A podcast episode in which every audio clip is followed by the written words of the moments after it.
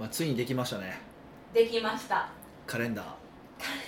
年次カレンダー、あ、年次カレンダーじゃないわ、あの普通ににせんにじゅうさんねんのやつです、ね、年間カレンダーですね、ね、いちねんかんをひとまとめに見ようという蛇腹に、蛇腹式のカレンダー、うんうん、これ今年私作らないんじゃないかなって密かに思ってたんですけど。え、なんでなんですか。え、なんでなんですか。あんまりヒデさんが使ってるところを見ないから。あ、え、ヒデさんは多分使ってるんだろうけど、そんなになんていうか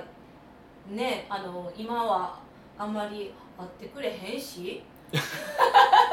全然なんか私との時間割いてくれへんし、だからあの使ってないって思ってたんですよ。はい。ならまさかのマイナーチェンジまで言ってる。やば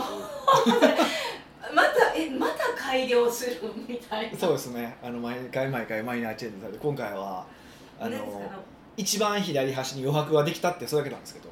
そうそうそうそう、説明も文章でされて何がなんかさっぱりわけわからない。別に左いっセンチ足してるだけやん。しかもいっセンチ足さなあかんのやろって謎やったんですけど、はい、ヒデさんがクリッククリップみたいなのを、そうの最近そうなんですよ。あのあのどうもこう仕事がはかどらんな、バーッと大量に仕事をこなすときに、うん、なんかはかどらへんなって思ったんですよ。で理由が分かって、それがタスク管理を、うん、あのもう ピーシー 上で知ってしまってるからってことに気づいたんですよ。今のご時世聞くにあたると聞くにあたるとでことはおかしいですけどまあまあええけど、聞いてみるとあのおかしいところなさそうなフレーズでしたけど、だけどやっぱりこれなんか腹立つなと思って、これ紙に書いてないからちゃうかなと思って、あのすごいシンプルな話ね、あの普通にこれ紙なんかメモ用紙にタスクこう上から書いて、はい、もう朝にね書いてやるようにしたら、朝にその ピーシー 上にあのタスク書くよりも早いことに気づいたんですよ。えー、タイピングするより書く方が早い。書くのはもちろん時間がかかりますよ。でその終わる時間とか集中度とかが、次のタスク何やったっけと思って次こうまたこうパソコン動かさないとダメじゃないですか、パソコン上でやったら。でも紙だとパッて見たら熱いこれねってできるから、すぐいける切り替えができるんですよ。あー、なるほど。その書いてるところにもう一回アクセスし直さなきゃいけないってことですね。そうなんですよ。それ、そうそう、それきっかけぐらいに、その前後ぐらいにちょうどそのノートパッドみたいなのを買ったんですよ。ノートパッド、あのーうん、エーよん の紙をこう挟むやつ、クリップでなん説明しづらいんですけど、うん、まあなんか司会者が持ってそうなやつですよね。ちょっと分からんけどまあノートやったらもう、もう分厚いが持ち歩きたくないし、はい、だそのメモパッドがだからじゅうまいにじゅうまいぐらいの紙をポトンパッて挟めるような台ってことですよね。そうそうそうそうそうそうそうそうそうそうそうそうそう、うんうんうん、これがすごい良くて、へですごい良かったんですけど、いっこ弱点がその年間カレンダーが要は、ね、こ う, うまく挟まらへんかったから、余白つけると挟まったんですよ完全に俺仕様になったんですよ。いやほんまそれなって思いました、うん、その時になんならその題を発注しろって言ってくるんかなってふと思いました。いやまあそれもいいかなと思ったんですけど、でも一応立て付け、まあ、テ, ステスト段階いや、まあ、テスト段階でもあるし、立て付け一応こう僕は手帳でスケジュール管理してくださいねっていうスタンスの人じゃないですか。はい、はい、だしそういう僕も今を信じてる、そう信じてるから、うん、でもある時に一回 Google カレンダーになったんですよね。ちょ僕はやらないといけない事情があったかしてるけど、そうでもそのなんていうか年間で見るやつは結局紙じゃないとあかんなって思って、それ紙のまんまなんですよ。やっぱり見渡せないんですよね、はい、それよくってそこ結構注力して言いますよね、見渡せない。例えばね、まあ、これは僕のあのあれの問題ですけど、例えば僕火曜日にセミナーがあったとするじゃないですか。火曜日、はい、ね、週次の例えばあの手帳だとするじゃないですか、うん、でその今週はめっちゃ見えてるんですよ。でも来週見えてないでしょ、はい、で何が起こるかっていうとね、あの今週さ今日も頑張ろうと思ってパッてめくったら、お明日セミナーやないかってなるわけですよ。そんなヒデさんでももうすぐいちじかんまえぐらいにさっとあのなんていうか降りてきそうやから全然心配ない。いやけどだからでもでも本当はそうやって準備もっと事前から準備しときたいわけですよ。そんな心あるんですか。ありますよ。あ、そのものによりますよ。あのそれでいいものもあかんものもあるから。うんでなるとえってなるから、そこで前日にすぐ焦、焦ったりすることもあるんですよ。だからそれは見渡せる見渡すまあそれその翌週のスケジュール見りゃええやんって話なんですけど、うん、見え飛び込んでこない見えてこないものは見えないので、うん、だからあのそうしようと思って、はい、いう風になってで年間作ったりとかそうといっしゅうかんのカレンダーと年間のがあるから要は遠くはその年間で見れば、まあ、いっかげつ単位ぐらいはそっち見ればいいしっていう感じですよね。うーんやっぱり併用してるんですね。だからその、その年間カレンダーだけは Google カレンダー使おうが年間カレンダーだけは僕やっぱり手放せないですね。うんこれは来年も絶対作らなきゃいけない、ねうん、またちょっとリニューアルされる可能性はありますけど、はい、本当にリニューアル好きですよね。なんかこうちょいちょい変えてくるというか仕事の仕方とかもそうですよね。そうですね。これって決まったと思ったらやっぱこうでみたいな感じでこう微調整かけますよね。うんだから普通だって初めから全部想定できる人はいなくないですか、はい、そういないから徐々に徐々に変えていくんですけど逆に言うとだからこうスタッフとかとやり取りしてて、うん、あって気づいて俺がスタッフの仕事のやり方変えたりとかするじゃないですか。しますしますします。この間もなんかまあほんまちょっとしたことなんですけどあるスプレッドシートに書いてある項目これこっちのスプレッドシートでやった方がええんちゃうみたいな話とかもともとねそのあなんていうか大元があるやつでや作っちゃえよってことですよね。そうそうそうとかねなんかすごく細かい話なんですけど、うん、でもそれやるだけでとか例えばこうあるまあ毎回毎月毎月出しても提出してもらう資料もあのなんかいちいち手打ちしてる感じだからこれここのデータコピペすればええんじゃんとか、うんうんうん、だからそういうのを気づいてしまってもうすぐ言って変えたくなるんですよ。逆にでもそれは合ってますよね。ヒデさん気づいてすぐ言っていやいや俺からしたら本人毎回コピペして面倒くさいと思わへんのかなと思ってそれが仕事って思ってると思うんでそういうなんか意味じゃないんですけどそれその作業が仕事って言ったらおかしいんじゃないですけど、まあ、分かる分かるそうそうだから仕事そのものを目的化してるからなんですけどいや、はい、俺からしたら楽したいわけですよ、うん、僕がそのスタッフの立場だったらでもっとリモートやねんからあの何しても分かんないわけじゃないですかこっちからすりゃ、うんまあね、そうだから別にサボってくれてもいいわけですよ。ちゃんと私は嫌そのいやいやいやでもちゃんと仕事してくれてたらって前提ねこっちがしてほしいと思ってる仕事をしてくれてたら、うん、だからじゅっぷんかかろうがいっぷんで終わろうがどっちでもよくてえもういっぷんで終わってほしいでもっと次の仕事をしてほしいあ、まあ、それ一番そうなんですけどねいやまあそうなんですけどでそういう人は給料上がっていくんですけどそれ当然なんですけどでもあのなんかそう思っててだからなんかいっぷんで終わらせる作業をなんかわざわざじゅっぷんでしてしまってるからこのきゅうふんかん休憩できるやんって僕だと思うわけですよ。いっぷんで終わらせばあそういう考えはあんまなさそうな気もしますね。うんなんかもっと楽したいのになーってどっちかって言ったらもう今日はちじかん働けばいいっていうははいやみんながってわけじゃないと思うんですけどはちじかん働けばいいからそこに速さも遅さもなんか効率もいや分かるんですよ分かる分かんねんけどいやいやけど見てないねんから、はい、だからごじかんしか働いてなくてもはちじかんぶんのアウトプット出してくれたら俺らは気づかへんわけやんかうんぶっちゃけた話、うんうん、でそうしてる人見てるかもしれへんけど全然それはよくてあのだからおでもそういう改善がないってことはそういうふうに思ってる人少ないんやなって思ったって最初の話ですよ。カバーとかそんなんじゃないんですけどそこはまあ確かにあのフィードバックもらって変更しましたけど違うとこをあの変えていってくれてますよ。何回もするやつだからもちろんもちろんあると思いますよ。そうそうそうあると思うからそのそれだけしか言ってないから、はい、あれなんですけどね。でもいやほんまそうやなと思ってて。うーんヒデさんはその最初から ひゃくパーセント ができひんから、まあ、いつも言うじゃないですか ろくじゅっパーセント で作ってしまって動かしながらあの作り上げていくみたいなの、うん、もうすごい分かるしそうをやってるつもりなんですけど結構やっぱ完璧を求めちゃってこなんか最初からだから最初の一歩が遅いなって自分で思います、うん、そうですよね。こういう想定もあるなとかいろいろ考えちゃうんですね。あの後で作った後にもう一回あ一からこれ入れ直すとかになるんだったら最初からあった方がいいって思うから最初にめちゃくちゃ考えてしまって、うんそれがヒデさんのイライラボルテージをでも大体いつも後で変わるやろもっとこうすればいいって変わるからだから使わないと分かんないんですよ結局。そうですねそれもあるなって思います。本当そうだよなと思ってて、うん、で今それがしやすい環境やからそれはどういうことですか？リモートやからってことですか？いやいや、なんかこうウェブ上のものとかはそう、いやなんか塊形のあるものってそれがなかなか難しいじゃないですか。あ、存在する形として存在する。もうそうそう。それで僕らはウェブとかがメインやから、はい、ね、だからとりあえずっていうの一旦やってみて。そうそうそうそう。って思いますけどね。うん、まあ、そうなっていこう。そう、いやいや、難しいんですよ、難しいんです。完璧なものを作りたい気持ちは分かるし、 そ, そ, のそのパッションがあるからこそってもあるんですよ。このパッションがあるからこそなパあるからこそちゃんとしたものを作れる。神が細部に宿るっていうのもまた事実やから、うーん、うん、え、そのいい塩梅が欲しいですね。うん、でもとりあえず出そうじゃないですか。そうですね。だ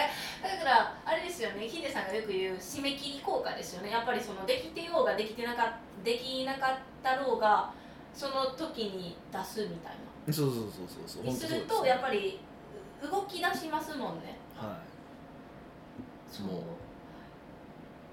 でも言われたら私はなんかこれ出した時にこれもこうした方がいい、ああした方がいいって言われちゃうと、あ、なんで自分って気づかんかったんやろって落ち込むんですよ、うん、だから多分それを言われたくないじゃなくて未然に解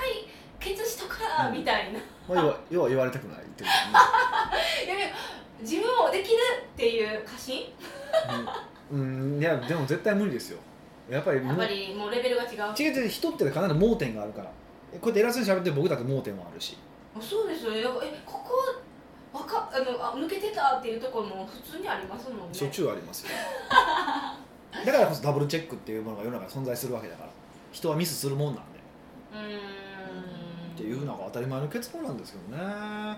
で逆にあと完璧すぎたら使いづらいってもあるしね。へえ。最初からこんな求めてないのにみたいな感じ。例えば。えっとまあ、これ社内の話になっちゃいますけど、今社内のマーケティングシートを見直ししてるんですよ、はい、この順番でマーケティングをやればいいよっていう、そのマーケティングのフローみたいなのをシートにマニュアルみたいな感じですね。マニュアルがあるじゃないですか、はい、あのマニュアルがあるじゃないですか、まあ、あれ細かすぎて使われへんなと思って、実際に使ってたら結局飛ばして、そのシートを飛ばしたりとかするわけです。何枚もシートがあるんですよね。結構実運用で飛ばしたりとかするし、それは本来なら飛ばしたらあかんのんじゃないって今思う。ヒデさんは言うてマーケティングももうずーっとしてきて、うん、引退して引退してというかだって引退させないよ、ちょっと俯瞰しながら見れる立場じゃないですか。まあまあそうね。だからなんていうんですか、いちからじゅうまであっても、まあ、いちさんごというか飛び級したとしても全体的に網羅できるみたいな、うん、でもあれはそもそもやっぱりそのマーケティングの年数が浅い人もいれば、まあ夢中、うん、すごい人もいるんですけど、やっぱそういうのってへそれを経て作るからこそあの誰でもいい、なんかいい出来ができるっていうものじゃないですか。なんですけどにしても細かすぎたなと思って、要は実運用で運用されてないってことはいらんと思われてるってことじゃないですか。でまあとか、あとここ、ここはちゃんとチェックするよっていうのが明らかになってなかったなとかもいろいろあるんですけどね。だから項目をもう少しこう大きくしたりとかしていくって感じかな。それで今気になったんが、うん、その実運用してた時にあの使わへんかった、使わへんってことやんって今ヒデさんが言ったじゃないですか、うん、それはヒデさんやからそういうのか、で、なんて言うんですか、ほんまはしなあかんけどその人が苦手やからすっ飛ばしたかもしれないじゃないですか。うん、それもあるかもしれませんね。ってなると、もうやっぱりその順序だっていちからもういち、に、さん、よん、ごってなんか順序だってしてよって思うんですよ。それはあの押し付けですか、仕事の。あのなんやろ、あの大企業なんかに行くとこうマニュアルがあるんですよ。いや待ってください、大企業なんで私たちにもあるじゃないですか。特に大企業って多いんですよ。で、で面白いのが大企業ってある部署に行くとその部署のマニュアルがドーンってあるんですよ。あるんですよ、はい、でも上司が変わるとまたそのマニュアルを切り替えようとするんですよ、えー、とか新しく入ったらそのマニュアル作りをまた支えたりとかするんですよ。要は永遠にマニュアルだけのだのなんか棚ができてたりとかするんですよ。燃やしたれ。そう、だから使われない、マニュアルが使われてないってことなんですね。運用されてないもんやと思ってとかってのはあるんですよ。だから運用されないマニュアルはないのと同じやから運用されるマニュアルに変えないといけないんですよ。現実はいや ひゃくパーセント この順番にやりなさいっていうのはあるんですよ。それは分かるんですけど、現実でもそれ使わないってことは、うん、それはマニュアルに問題があるっていうふうに考えた方がいいよねって話なんですね。えー、そうなんですか。うん、そうそう、そう考えるしかないですよね。かもうその確実に使われるように強制力働かせるか。うん、細かすぎたらあ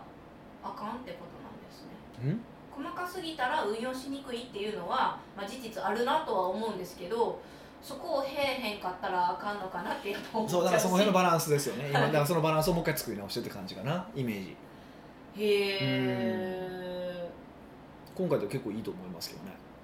あ、作り上がったやつ。今だいぶできてきてるんですけど、えー、私一個やっぱ心配なのがヒデさんがそれを作るとき、はい、やっぱヒデさんはどうしてもできる人やからこう。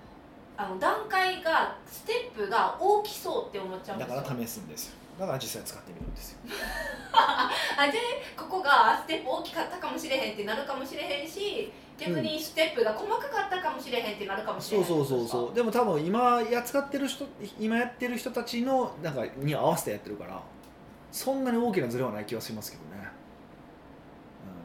うん、それって今やってる人たちが。あのまあ、なんて判断基準のあのになってるじゃないですか、うん、だからその今やってない人、新しい人が来たらやっぱ作り直すってことになるんじゃないかって思ってたんです。いや多分新しい人でもできるんやろうなと思ってますぐらいの、そのええ感じのところを見つけた気はしてるんですけどね。うーん、ヒデさんこう見えて完璧主義者でありますよね。完璧だよね。ねえ、いやいやいやいや、それを思ったら成果が出たら全然いいんですけど、出てないからああそうそうそう、だから微調整が入るよっていう、はい、そういうことですよ。いやいや待ってください、あの元はあのカレンダー作ったから年次で見れるのってあんまないからどうですかっていう話だったじゃないですか。しれっと終わらないでください。あ、そうなんですか。別にあれもうなんか配送をしたりとかしたらなかなか赤字具合が半端ないじゃないですか。えでもそのまま置いとくのももったいなくないですか、まあ確かにね、確かにね、こんなにヒデさんの要望を聞いてから毎年作ってるから、はい、ぜひみんなあの買ってね。使ってる人たちは結構ないんですかって問い合わせ来たりするんですよ、こういうシーズンになったら。ああそうなんやそうなんや、まあ、今の時期に作ってる年間契約ね、今年そのもう年末からかけてね、もうじゅうがつからのカレンダーになって、そう、余裕からじゅうがつがもう新しいいちがつの予定を立てるっていうから、そうそうそう、なんでじゅうがつからなんでぜひあのジャブラ年次式のスケジュール帳欲しい方は今日のメールに ユーアールエル 貼っとくんで、そっからじゃんじゃん申し込んでください。わかりました。北岡秀樹の奥越ポッドキャスト。奥越ポッドキャストは仕事だけじゃない人生を味わい尽くしたい社長を応援します。改めまして北岡です。美香です。はい、今回のご質問は今回はニックネームランチ難民さんからのご質問です。はい、はじめまして、私は仕事上オフィスに出勤しています。ほう。そこで困るのが食事です、うん、私たちのオフィスはオフィス街とはいえ飲食店も少なくコンビニで済まそうとなることが多いです。ああ、地方なんですね、うん、これで地方って分かったんですか。まあ、地方だとそういうの多いですよね、はい、私も思いました。オフィス街って結構飲食あるんじゃないかって。いや、ないとこありますよ、地方だと、えー、うんうんうん、そうなんですね、うん、ただコンビニのご飯は美味しくないし体にも良くなさそうに感じます、うん、と言って家からお弁当を持っていくなんて面倒なこともできません、うん、健康に人一倍気を使っているように思える北岡さん、はい、コンビニなんて行かないかもしれませんが、うん、何を食べればいいんでしょうか。ぜひご教授ください。なるほど。あの何なんですかね、僕ほんまなんかコンビニ行かなそうってよく言われるんですけど、いやもう皆さんちちちちちですよね。めちゃくちゃ行きますよね。 め, めちゃくちゃは知らないけど、あ意外と行くんやなっていう印象はあります。行くしカップ焼きそばめちゃくちゃ食いますし、コイコイソースの言う方もないけどめっちゃそういうの好きやし、じゃあ極コイソースね。あ極コイソース、はい、好きやし、はい、そうですよね。だこう意外とあのジャンクフードというか、はい、体にいかにも悪そうっていうものを食べますよね。まあ基本僕下民の出なんで、そうジャンクフードは基本的に大好きですよ。いやだから意外ですよね。うん、なんかよくそれ言われますね。どういう気持ちで食べてるんですか。え ユーフォー は超うまいなと思って食ってますよ。ええー、もう卒業しました。あ、そうなんですか。え、なんかその ユーフォー、まあ、夜に食べたとするじゃないですか、はいはいはい、で、もちろん歯も洗って寝るのに次の日にまだなんか自分のいいからなんか知らんけど、うん、ユーフォー の味がするみたいなのを経験して、これやっぱ良くなさそう体にって思って、うん、あと気持ち悪いじゃないですか、ずっと ユーフォー、 私 ユーフォー の匂いするみたいな、はいはいはいはい、だからそれ以来本当に食べなくなりました。ああ、そうなんですね。そういう感じしませんか？その感じわからない。翌日確実にむくむんで、あの晩に食べると顔が、うん、もうパンパンにむくむんで、だからまあ昼に食べるようにはします。食べるにしても。ええー、昼やったらむくまへんからってことですか？うん。えー、でもそのまあまあまあまあまあ人、人それぞれだけれども、はい、やっぱヒデさんって健康にも気使ってトレーニングもしてるし、もうなんてこうね、お昼馬刺し食べてなんかそう健康意識高めですとか言うのにそういうのも食べるんやみたいな。毎日は食べないですよ。だから月に月にいっかいとかにしゅうかんにいっかいとかですよ、コンビニのそういう飯で済ますのは。コンビニの時メッセージしましたら ユーフォー とかそういう話ですか？馬が多いですね、はい。うん。で、その時はどういう気持ちで食べるかって言ったら、さっきみたいに美味しいなって思いながら食べるんですか？ ユーフォー は好きなんでね、はい。あ、でもなんか仕方なくコンビニに行って仕方なく食う時ってありますよね。今日なんかそうですけど、うん、もう時間がなくてとかっていう時はありますよね。私はあの意外と気にするんですよ、はい。その時に食べるんですけど、あんまりハッピーな気持ちで食べれるのもちょっと嫌だなとは思ってるんですよ。あ、確かにそれでやめた方がいいですよね、うん、だけれどもお腹すくじゃないですか。はいはいはい、はい、そんな食うなってならないじゃないですかいや、たまにそういう人いてますよね。体に悪いものとかまずいものを取り入れるぐらいだったら食べない方がマシだっていうマインドセットの人はいてるから。それはどう、本当に体的にどうなんですか？まあ基本人間って空腹に耐えられるようにできてるんで、むしろ、むしろ空腹状態が、えー、が正常っていう、あのー、ように体ってできてるんですよ、本来は。空腹が正常、はい、だからこんないちにちさん食食うとか食べるっていう風な体ではできてないから、本来はあんまよろしくないってよく言うじゃないですか。うん、食べ過ぎって、ね、聞きますけど。そうそうそう、だから開けて内臓休めないであかんとかっていう話とかもされたりとかしますよね。うん、まあ、だからあのどうせ食べら同じランチ難民さんの気持ちめちゃくちゃわかります、はあはあはあ、えどうしたらいいって思います、うん。まあ、ここはね幸いにもって言ったらおかしいんですけど、いっぱい飲食店はあるんですけど、まあ、やってないとかあるじゃないですか、中途半端な時間。そうですね、はいはいはいはいはい。なれば何選んだらいいですか？なんか例えばこれタイプにもよるんですけど、あの朝飯食べる人となんか食べない人がもっと変わると思うんですよ。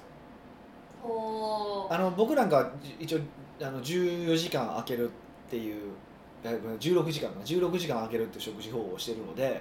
今もなんですか？最近でもちょっとやめたんですけど。それは理由があってやめたんですか？あ、僕の中ではね、はい。なんか世の中でほらじゅうろくじかんの断食で最近流行ってきたじゃないですか、はい、なんか腹立ってきて俺あれめっちゃ前から言ってたやんかなのに今ブームになってるから、あ、もうちょっと違うなと思ってきてえ、ブームになったらもうやめとこうみたいな、なんか大衆が支持してるってことは間違ってるんかもなと思い始めてきてゆ歪んだ見方とか分からへんけどまあまあ、まあ、いや、理にかなってると思うから普段は実際にはしてますよ、してるけど、えー、と結構バチッってこう仕事をしたいなっていう時だとちょっと脳が働けへんなって感覚は、あ、その前の日の晩のご飯にもよるんですけどね、うんうん、前の、前の日の晩がうまくいくと全然午前中いけるんですけど、午前中いけない時も結構ある、あ、ちょっとあの頭回れへんなっていう時はあるんですよ、はい、でそういう時は最近はもうなんかそれに逆らって我慢してたの、昔は逆らわないように食べるようにしました、うん。でその時は何食べるんですか？最近はえっ、ー、といっこはあのあれプロテインとあの甘酒と豆乳を混ぜて飲む、女子かっていうメニューですねっていうのをやってて、甘酒と豆乳とプロテイン、プロテイン、うーん。で最近ちょ、ちょっとあのそこにあのデキストリンを入れてますけど、何ですか、デキストリン？デキストリン、えっと、食物繊維です。溶ける食物繊維です。へー、を入れてますけど、あ、なんかそういうご飯とかじゃないんですね。うん、脳の働きさえ良ければいいから、それを飲むと脳は働いてくれるんですか？ある程度糖質取ってくれるし、脂質とかも取ってくれるから、はい、回ってきますので。なんかフルーツとか言ってくるんかなと思ったら、フルーツフルーツの時もあるんですけどね。フルーツはフルーツでダメだと思うんですけど、フルーツだとちょちょっとタンパク質足らへんなと思ってて、最近僕筋トレしてるからトレーニング、最近じゃないですよ、毎回。そうトレーニングの量があだけどトレーニングの量が増えてるんで、今筋肉つけたいよってことですか？今週にかいぐらい行ってるから。え、それはなんかコンスタントに今までも行ってたやんっていうイメージなんですけど。あ、ほんまに？はい、でもなやる内容が過酷になってきたのか、まあ、それもありますよね。だいぶ過酷になってますよね。一時期なんかあの重いものあげれ、あげれるようになったって言ってなかったでしたっけ？ああ、もうあったりはしますけどね。今はもう何々と楽々あげてるぜって感じですか？いや、重いものってそんな別にそのジムで一番重たいものを持ってるわけじゃないんですけど、少なくともそのジムで一番か種目数が多いんですよ、僕が。へー、いちじかんで。そんななんかあのうーん、ムキムキマッチョみたいな感じではないですよ。そうなんですよ、問題はそれなんですよね。あ、ショックでした。本当はムキムキになりたいのに。そう、ムキムキになりたいと思ってないですけど、実際にはめちゃくちゃ筋トレしてますっぽい感じは見えないですね。まあそうですね、そこまでショートは思ってないんですけど、もうちょっとつけたいなと思って頑張ってはいますけどね。だからタンパク質を増やしてるっていうのはあります。うーん、うん、えで朝食べない人と食べる人で違うって。いやたそう食べない人だったらもう朝しっかり食べて晩まで我慢するって方法はあるなと思ったんですよ。いや、出社前にがっつり食べてってことですか？うんうん。でそれこそご飯と味噌汁と納豆と、まあ、一品もうちょっとタンパク質系卵とかでいいから取ったら結構腹持ちするから、うん、夕方まあろくじとかまで持つので、うん、そうそうそうろくじまで持たしてってことがやりますね。うん、僕もやることはあります、そういう時は。ランチラーメンさんはオフィス出勤だから、例えばあのいちじかん絶対休憩あるじゃないですか、はいはい、その時にどうしたらいいんやろって思っちゃいます。だまず朝飯、いやその朝飯食っても昼飯食わないってやり方も一つじゃないのっていうのは一つの提案ですね。うんうんうんうんうん、まずは。でパターンともう一個は、うん、食べるとすればってことですよね。そうですよ。もう最初から家から弁当を持っていくなんて面倒なことはできないってこと。まあ、一番簡単な方法は、まあ、一番なんていうかな、安牌なあります。なんか全然想像だって外に行っても飲食店はないわ。ダメージ小さいですね。あのもう何かは入ってるからいけない、いけないものは入ってるから、はい、ダメージ少ないものでいくと僕は豆腐と、えー、と納豆とあのカップ味噌汁買います。え豆腐って売ってます？豆腐売ってる売ってる。え、コンビニでですか？売ってる売ってる。え、ほんまですか？ほんまにほんまに。で、特にファミリーマートの豆腐は結構いいんですよ。え、美味しいっていう意味なのか、成分が低い。比較的比較的美味しいです。あくまで比較的ですよ。まあそれはあの大豆は良くない、大豆は多分大して質良くないんですけど、正直。うん、でもえっと固めの凝固剤が、まあ、凝固剤っていうと体が悪そうに聞こえるけど必ず凝固剤はいるからね、豆腐作るときは。でその凝固剤の種類があるんですけど、えっと、塩化、塩化マグネシウムなんですよ、うん、あのファミリーマートの豆腐は。で塩化 マ, マグネシウムって何かっていうと昔ちゃんとにがりのことなんですよ。にがりにがりのことなんですよ。でもっとあの違う凝固剤とかもあ る, あるんですけど、違う凝固剤だと同じ大豆の量でもっと多くの量の豆腐が作れる凝固剤もあるんですよ。まずそうだから薄く味が薄くなるってことですよね。でもファミリーマートのは凝固剤がにがりなので、塩化マグネシウムなので、あのー、比較的マシです。もうランチナーミンさん の, あのオフィスの近くにあるのがファミリーマートであることを願いますね。どうします、うん、ローソンですか？いやだからローソンとセブンイレブンがどうなのかちょっと見てないから分かんないんですけど。あ、見てなかった。そうそう見たことがないから分かんないんですけど。じゃあヒデさんはファミリーファートマートなんですか？ファミリーマートファーなんでなんかありません？個別あの全然ないです。そんな僕に興味はどこどこがいいとかはないです。もうコンビニやったら何でもいいみたいな感じ。もう一緒やみたいに寄ったりやって思ってるから別にだからここやからわざわざ行きたいとかないから。いいですよね。ファミリーマートはなんかデザートにすごい力入れてて美味しいって聞いたんですけど、まあ聞いたんだけど、うん。らしいですよね。でもまあ言ってもコンビニやんと思うじゃないですか。そうですね。うん。そうなんですね。うん。だけどでもだから豆腐と納豆とあの味噌カップ味噌汁と卵卵とか、そのカップ味噌汁も別にカップ味噌汁買う必要もなくて、まあ、弁当が嫌と言うんだけど、あの味噌あるじゃないですか。味噌にあの鰹節混ぜて丸く固めとくんですよ。言ってましたね、あの事務所でもそれ持ってきて飲めばいいよって。そうそうそう、ほんでお湯注いで食べたら立派な味噌汁になるから、うーん、でその豆腐放り込んだらいいじゃないですか、コンビニで。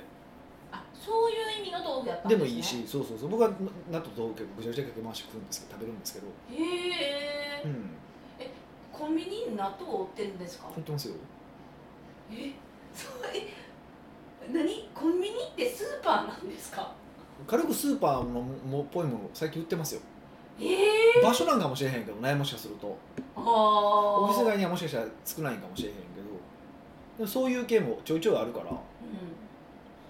そういうのだったらまだマシじゃないですか。そうですね、は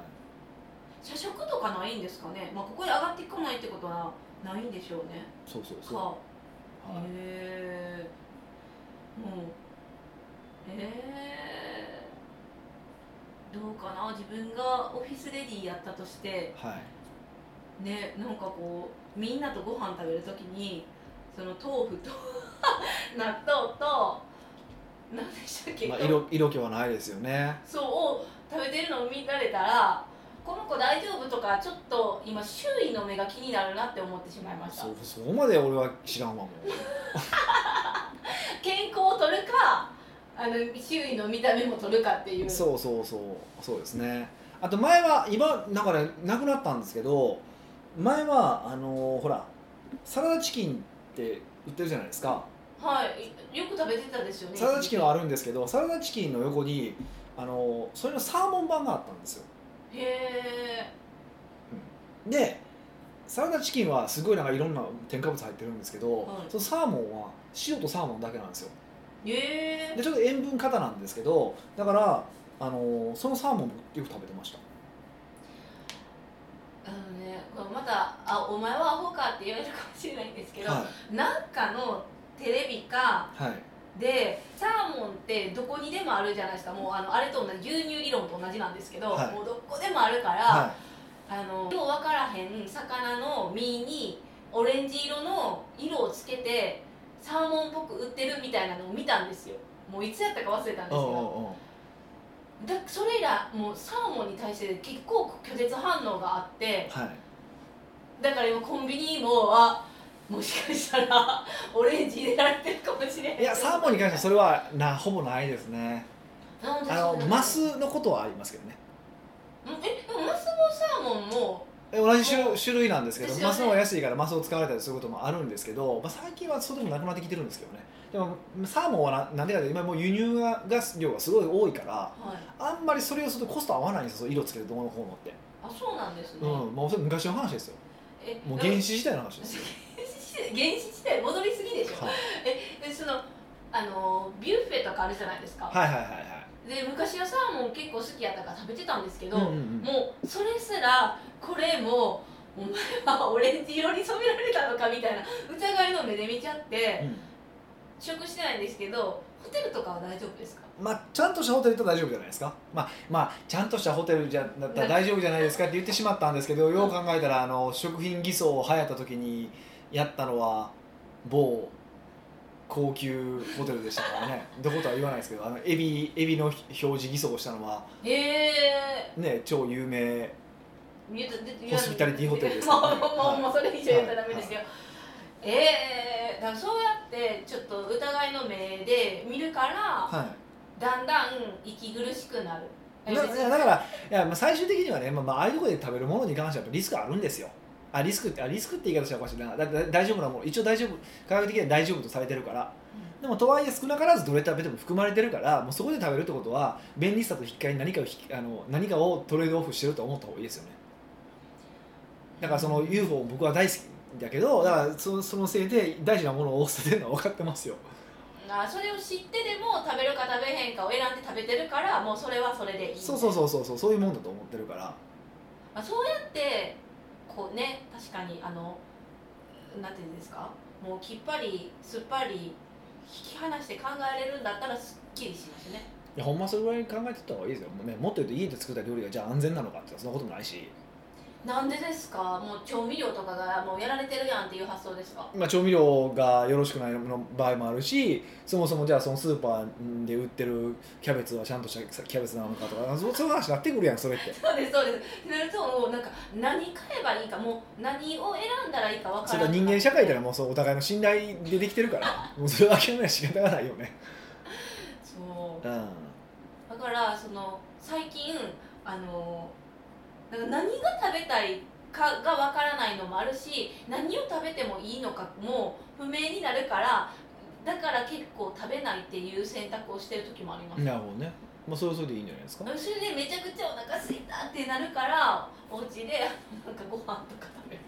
まあね、それはそれでいいんじゃないですか。自分は何しに生きてるんやろってたまにふと思っちゃうんですよ。あ、そう。え、結構やばくないですか？まあ別にいいやろ。え、そのね、あのとはいえヒデさんもいい、あのいいお店ごちそうしてくれるじゃないですか。そうですね、はい。それを楽しみに来てます。だからいいでしょ。まあいいじゃないですかそれで。いや、ちなみにさ、ほんと結局でコンビニやったらそのさっき言った食品がいいよってことですか。それ以外のレパートリーはなし。うーん、まあ僕もあんま行かないんでね、なんか申し訳ないからいいんですけどね。うん、はい、あ。分かんないですね。会社に持っていけて、はい、気持ちするような安全な食品ってないんですか？うん、これはないけどビーフジャーキーとかどこでも食べれるじゃないですか。はいはいはいはい、はい、そういうのでなんか取り寄せといてそれいっこ持っていくみたいな。あ、そんなんでもいいんじゃないですか。あ、だからそれの何が美味しいです、美味しいというかおすすめですか？最近ハマってるのが馬肉とかダメですよ。うん、えっとちゃんと食べやすいの持っていくと、はい、ココナッツヨーグルト。え、なんかもう路線が女子ココナッツヨーグルトってどんなココナッツミルクで作ったヨーグルトがあるんですよ、うん、でちょっとココナッツ風味がして、しかもココナッツなんでちょっと脂肪分ちゃんとあるし、まあ、ヨーグルトじゃヨーグルトじゃないねんけど、あの食べた満足感も結構あるし、でも美味しそう、割といいですよ。ちょいちょいこの間からこの間、しかももうこれ最近食べ始めた最近なんですけど、はい、見つけて、美味しいですか？うん、ちょいちょい僕食べてますね。そういうのもありですよね。なんかもう会社に持っていくみたいな。持っておくとか、もうなんかね、もう置いておくとかね。じゃあもうあの今回ランチ難民さんの選択肢としては、まず一つ目は朝をしっかり食べてお昼食べないっていうサイクルですよね。これ結構おすすめ。あ、それがおすすめなんですね。うんうん、でコンビニを使うとしたら、まあ、あるか知らんけれども、あのファミリーマートのお豆腐と納豆と味噌汁、味噌汁、まあ、自分で味噌玉ぐらい作っていってもいいけど、そうそうそう、オプション、それもオプション、うん、でみっつめがそういうなんていうか会社に持っていけるもの、ココナッツヨーグルトとか、うん、そういうねものをあの持っていくのはどうでしょうかという。そうですね、なんとかこうタンパク質取りたいですもんね、うんうんうん、糖質ばかりになっちゃうからどうしてもああいうところで、はい、その辺うまくやれればいいなと思いますよね、はい、それをぜひ試してみてください。はい、奥越ポッドキャストではいろんなご質問をお待ちしております。質問を採用された方には素敵なプレゼントを差し上げておりますので、質問フォームにお問い合わせください。はい、というわけでまた来週お会いしましょう。